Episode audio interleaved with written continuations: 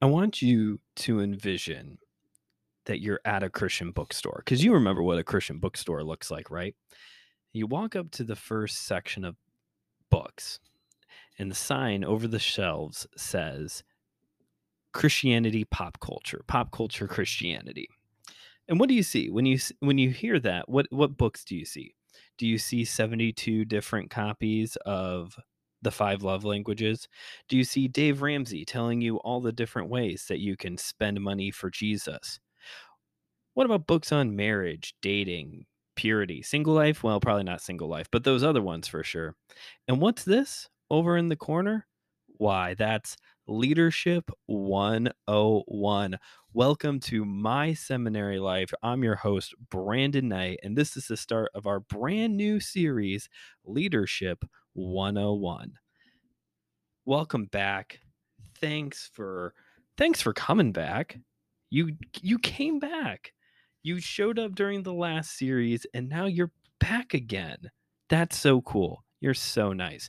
But if you're dropping in for the very first time because you were stumbling around the internet and somehow came across a podcast that's talking about leadership, welcome.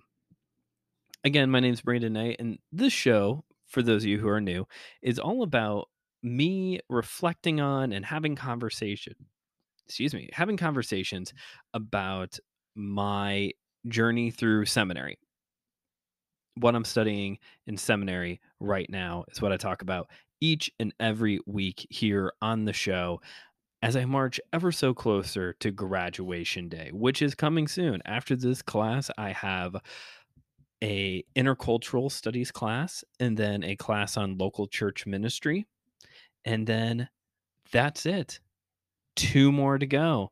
And we enter the independent era of my seminary life and I also am trying to come up with a graduation episode, like a graduation special. I don't know what that's going to be like. But regardless, I have a lot of time to think think and figure that one out. But for those of you who are new, that's what we're doing here. And I just started a brand new class all on leadership. And so, over the next few weeks, uh, throughout the month of October and into November, going to have a lot of great conversations. I know because I already recorded them have a lot of great conversations, gaining some wise insight, in, wise insight from pastors on the topic of leadership. Also, have a lot of interesting assignments that I had to do in this class that we're going to talk about today. It's going to be covering the books I had to read for this class.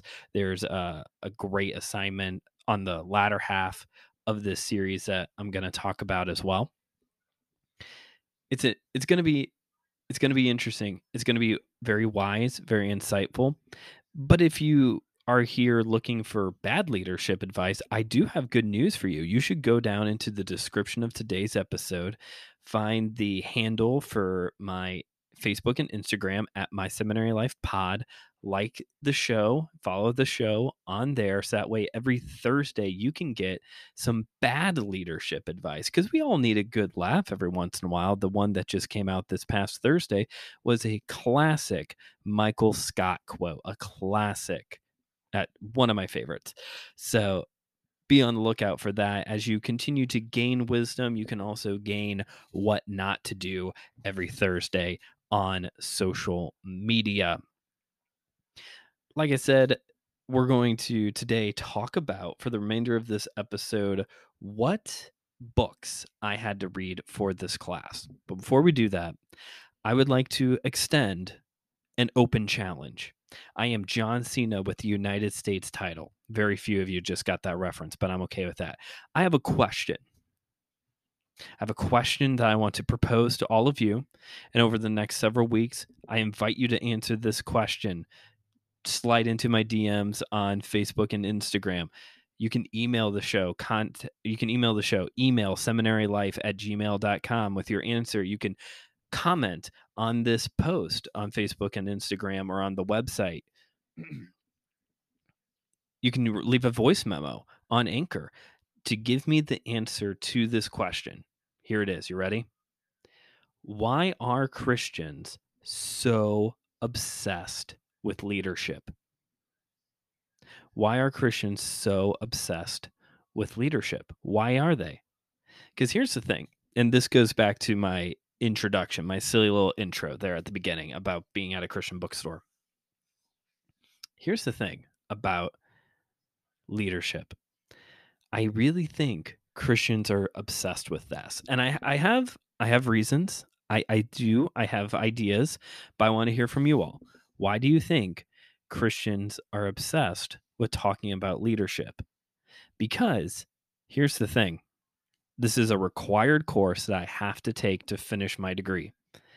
I have to take this course over church history, apologetics, counseling, philosophy, ethics, Greek, Hebrew. Don't have to take any of those courses at all. But this one, this is a requirement in order to graduate. And I think that says something but I want to hear from you all. So give me your answers to that question. I, I, gave you a variety of ways that you could respond. If one of you has a great answer, maybe we'll even bring you on the show to talk about it. If not, I'm going to, if I get enough response, I may just have a whole episode where I sit down and go through these different answers. Why are Christians so obsessed with leadership? Please let me know. Open challenge. I dare you. Actually, two part open challenge. What is the book of Nehemiah actually about? Because I've spent most of my life being told that Nehemiah is like the model for leadership. So, what is the book of Nehemiah actually about? So, if you know an answer for that one, also go answer the question on one of those things I said earlier. Okay, let's talk about books. One of the great modern philosophers Arthur Read once said, having fun isn't hard when you've got a library card. And it appears to me that being a leader isn't hard if you've got a library card because I had to do so much reading for this class. And if you've been listening to this show for a while, you know that I do say that a lot systematic theology one and also two i had to read a thousand pages of of theology as one of my assignments. Discipleship Methods had four books for that class, and I think an article a week to read for that class as well. This class also four books to talk about today, articles that I had to read that I've had to read every single week, a pamphlet of notes from the professor that I've had to go through, and a very large Bible reading assignment that you'll hear about on the second half near the end of this uh, series of episodes. So much reading. Being a leader isn't hard if you got a library card, kids. That's the big takeaway. That is it. That is the whole message today. Just read a book, apparently like I said, I had four books I had to read for this class.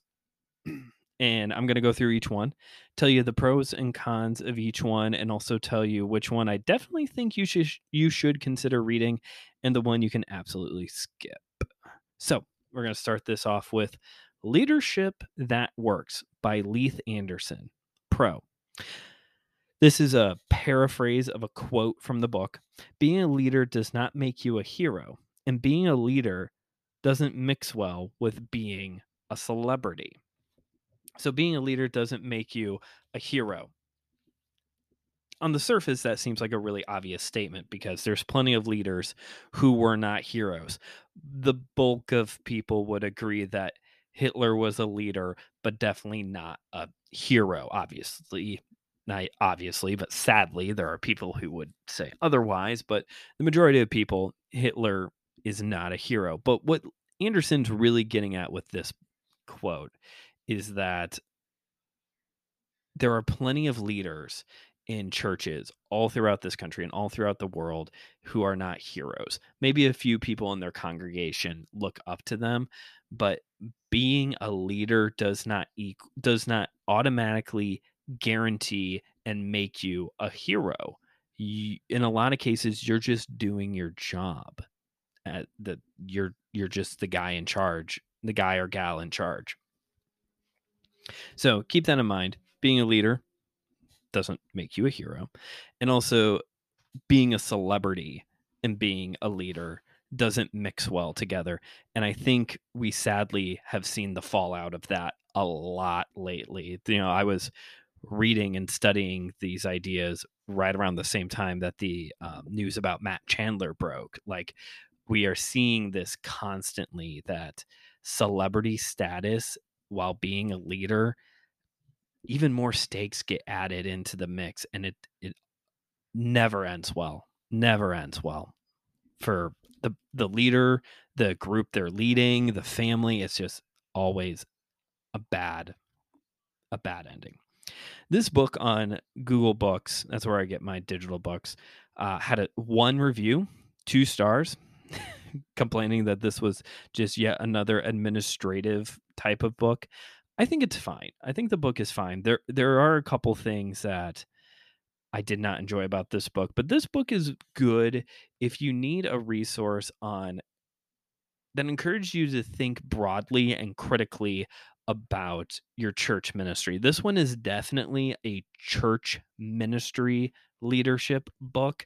I would say the other ones are a little broader. Um, especially the next two are definitely broader in focus more than just ministry or church leadership. But if you're in a, a church leadership position, I think, uh, especially a pastor, I think you could benefit from this book because it does encourage you to think of things from angles. Con, though, of this book churches need to offer more options because we live in a world of options and people live and people like having options. The four gospels are written to different audiences and tailored to them, which is how which is how he defends having a classic and contemporary service. Obviously, I'm just reading my notes to you. So, let's let's run that back. Anderson in this, I think it was a whole chapter, was talking about how churches need to offer as many options as possible to their congregation. Psychology and also the guy with 7 years of retail experience will tell you otherwise that people actually need less options, especially when those options are just slightly different variants of the exact same thing. Case in point, shopping for peanut butter, retail experience. Um, so I definitely disagree with him on this idea of churches need more options, especially when it's options to have options. If you're trying to offer a ministry that you think will meet needs in the congregation or in the community, or maybe you just want to try something every once in a while, fine.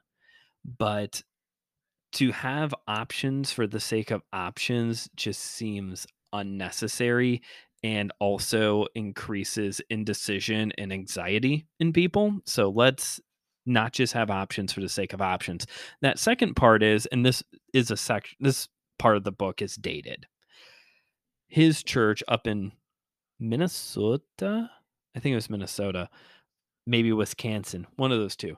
Um, his church was one of the churches that has, if you remember, this was a popular mood in or popular move back in the uh, early 2000s to have a traditional service and a contemporary service, traditional just hymns, classical style music, contemporary modern worship songs, modern instruments.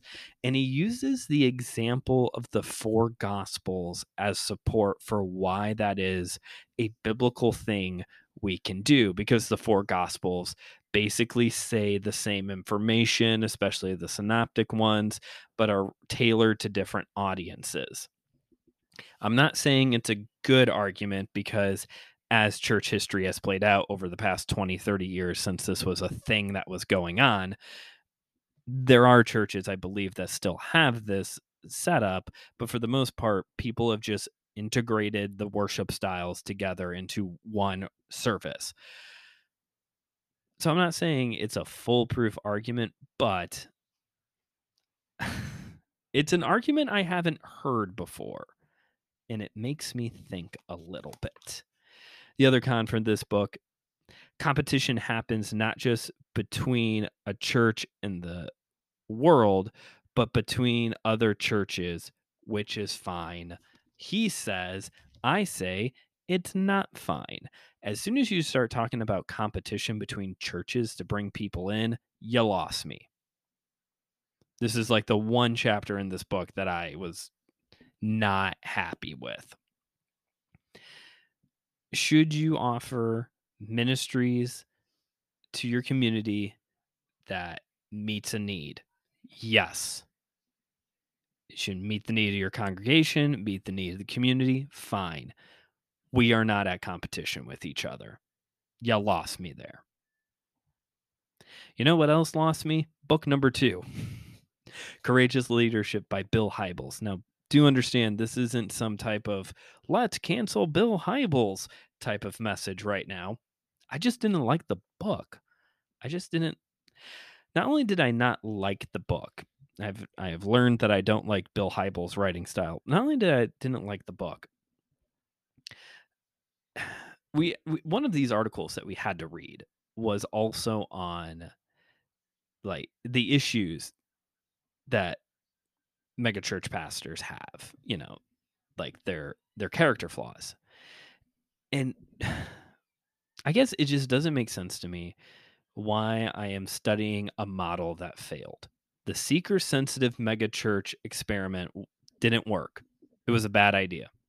It it kept us all really interested in the early 2000s between that and the emergent church, but the seeker sensitive megachurch it time and time again it just fails, it crumbles. It didn't work. So why am I re- reading a book that is basically encouraging this mo- not it's not encouraging this model it is encouraging the mindset behind the model and i'm like why why do i care about your why do i care? Why do i care? Anyway hopefully I, I don't think i have to write a paper on this so. Pro there was one pro and this is a quote from the book. How does a leader communicate vision? Embodying it personifying it and living it out. I did like that if you're going to, you should have a vision for your ministry, for your podcast, for your church, for your whatever, whatever vision you have, even if it's like your family life. You know, if you have a vision for what you want your household to look like, you need to, to summarize, walk your talk, embodying it, pers- personifying it, and living it out.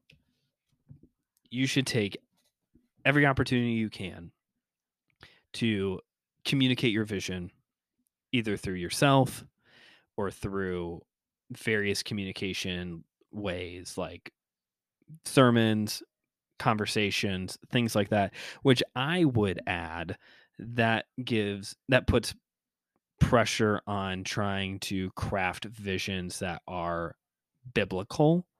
So that way you can promote something in a sermon that is actually biblically rooted and not just like let's plant more churches you know?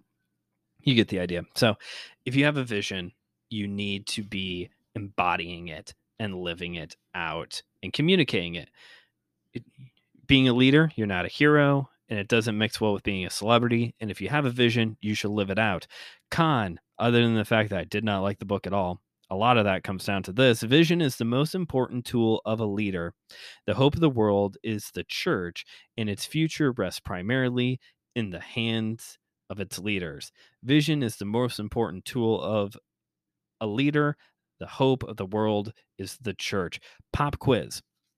If you're taking a quiz and it asks you, what is the most important tool of a leader and who is the hope of the world? If your answer to the first one isn't prayer and the and the answer to the second question isn't Jesus, you failed the test. Period. I don't care how much social psychology you want to put on vision like vision can only get you so far without prayer and the holy spirit and the hope of the world is jesus yes the church is a channel that G- Jesus' love and grace flows through into the world and towards each other. But the hope is Jesus, not It's very man centered. It's a very man centered book. Up next, this is the book that I would definitely recommend to read. Next Generational Leadership by Andy Stanley. Andy Stanley, I have come to realize, is um, a good mix for me of theology and the rah rah Christianity, the you're great Christianity, the modern new age americanization christianity i don't know what to call it but i for me he's a good mix of both if i if i'm going to look for something that's a little bit more rah rah i guess for lack of a better word um or sound then i'm, I'm gonna go with andy with andy stanley pro of this book you can't do everything well so focus on your strengths delegate the other work, and keep your nose out of work you don't understand. Write your own job description. So Andy Stanley is all about I think there was one point in time where it was like the pastor has to do everything. That's not what Stanley um that's not what he pushes. What he promotes is this is this idea of what are your strengths, what are your gifts, what are your talents? Play to those so that way you can do the few things that you are good at really well and then delegate out all the other things to people who are really good and gifted and talented at the other stuff and then you will see work getting done. Write your own job description. Wh- what do you do you tell people what you do. The problem is and this is the biggest con i came across with this book he never addresses at least not that i remember reading, he never addresses what do you do when you're in a church situation where that's not the reality, where you're in a small church where the pastor has to do everything or you're in an environment that may be a little bit more toxic and so it is expected of you to do everything i think it is foolish to expect the leader to do everything pastor or really otherwise with other leadership environments as well. But he never addresses what to do in those situations. He just talks about how play to your strengths, know your role, like The Rock would say, know your role, and keep your nose out of the tasks that you're not good at. Well, if the expectation is for you to do everything, then well, what do you do? There was one last book that I had to read for this class, and you guessed it, folks, because if you've taken any form of a Christian leadership class, Bible study, Sunday school thing, you know you had to read Spiritual Leadership by J. Oswald Sanders. I have read this book like five times it just keeps coming up.